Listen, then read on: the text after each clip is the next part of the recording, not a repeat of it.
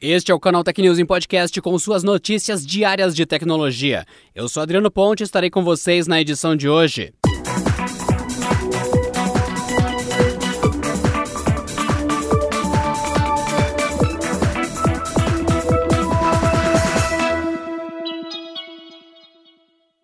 Google anunciou uma atualização um tanto quanto complexa para o ecossistema do Gmail. De acordo com a empresa, agora será possível organizar seus e-mails e contas do Meet e do Chat de modo mais inteligente, coligando todos esses e outros produtos da empresa.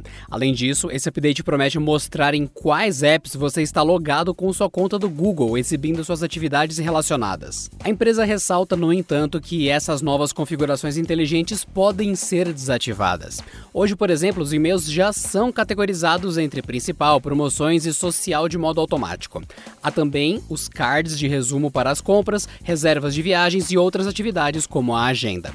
As novas configurações, no entanto, vão além. Quando forem lançadas, será possível verificar se os seus dados do Gmail são utilizados para personalizar o Google Assistente, o Maps e o Google Pay. É bom lembrar, porém, que já é possível desativar muitos desses recursos inteligentes hoje.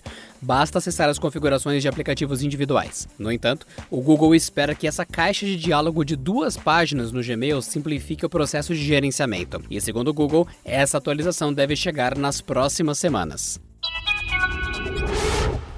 A linha de smartphones gamer da Xiaomi, a Black Shark, deve ganhar uma quarta geração em março de 2021, que, de acordo com o executivo da marca, tem tudo para superar um dos principais lançamentos desse ano. Em publicação na rede social Weibo, Luo Yuzu informou que a equipe de desenvolvimento do novo Black Shark vem testando um novo recurso que, mesmo em fase de testes, já superou o presente no iPhone 12 Pro, atual topo de linha da Apple. Infelizmente, a declaração é vaga e não revela revela qual recurso seria esse. O próprio Black Shark 3S, a versão mais potente do modelo original lançado em julho desse ano, já traz inúmeras funções que superam as presentes no celular da maçã. Isso inclui taxa de atualização da tela de 120 Hz, bateria de 4.720 mAh, recarga rápida de 65 watts e 12 GB de memória RAM. Espera-se que a quarta edição do Black Shark seja oficializada com o poderoso Snapdragon 875 da Qualcomm. Esse chip topo de linha é tão poderoso quanto o A14 Bionic. Esse é o que equipa o iPhone 12 Pro. O novo chip será fabricado no processo de 5 nanômetros e também deve fazer parte da maioria dos modelos Premium de 2021. A Uber anunciou que a partir desta segunda-feira os usuários poderão pagar por viagens e pedidos de comida com o Pix, o novo sistema de pagamentos instantâneo lançado pelo Banco Central. De acordo com a empresa, isso é possível graças a uma parceria com a fintech Ebanks. É possível usar o Pix em pagamentos de viagens no aplicativo Uber por meio da aquisição de Uber Cash. No Uber Eats, será possível pagar diretamente pela transferência digital. E a função será liberada gradualmente ao longo do dia e das próximas semanas, segundo o que informou a companhia.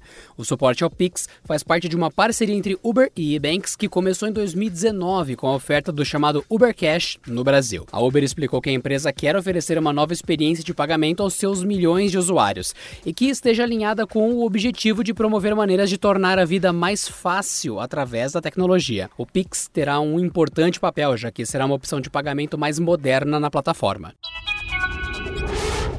Não é um déjà vu Poucos dias após a chegada do iPhone 12 às prateleiras, proprietários do celular têm relatado problemas de tela esverdeada nos aparelhos. O bug frequente em smartphones equipados com tela OLED causa um transtorno que poderá ser ampliado nessa geração com a adoção do componente em toda a família do celular da Apple. Grande parte dos relatos tem vindo da China, com fotos de diversos usuários da rede social Weibo descrevendo o problema. O tom esverdeado pode ser percebido principalmente com conteúdos escuros na tela, às vezes partindo de pontos específicos, como as laterais. O problema já afetou neste ano não apenas unidades do iPhone 11 Pro, que também é equipado com telas OLED, ao passo que o modelo básico seguiu com LCD. Ou seja, o problema também afetou diversos dispositivos da Samsung, pelo menos no caso da linha Galaxy S20. O problema parece ter sido solucionado com uma correção de software. Diferentemente da atualização de 2019, a linha iPhone 12 inteira adotou painéis OLED, desde o iPhone 12 mini até o 12 Pro Max. Com o uso generalizado do componente, é possível que o volume de reclamações seja maior que nas outras gerações publicações.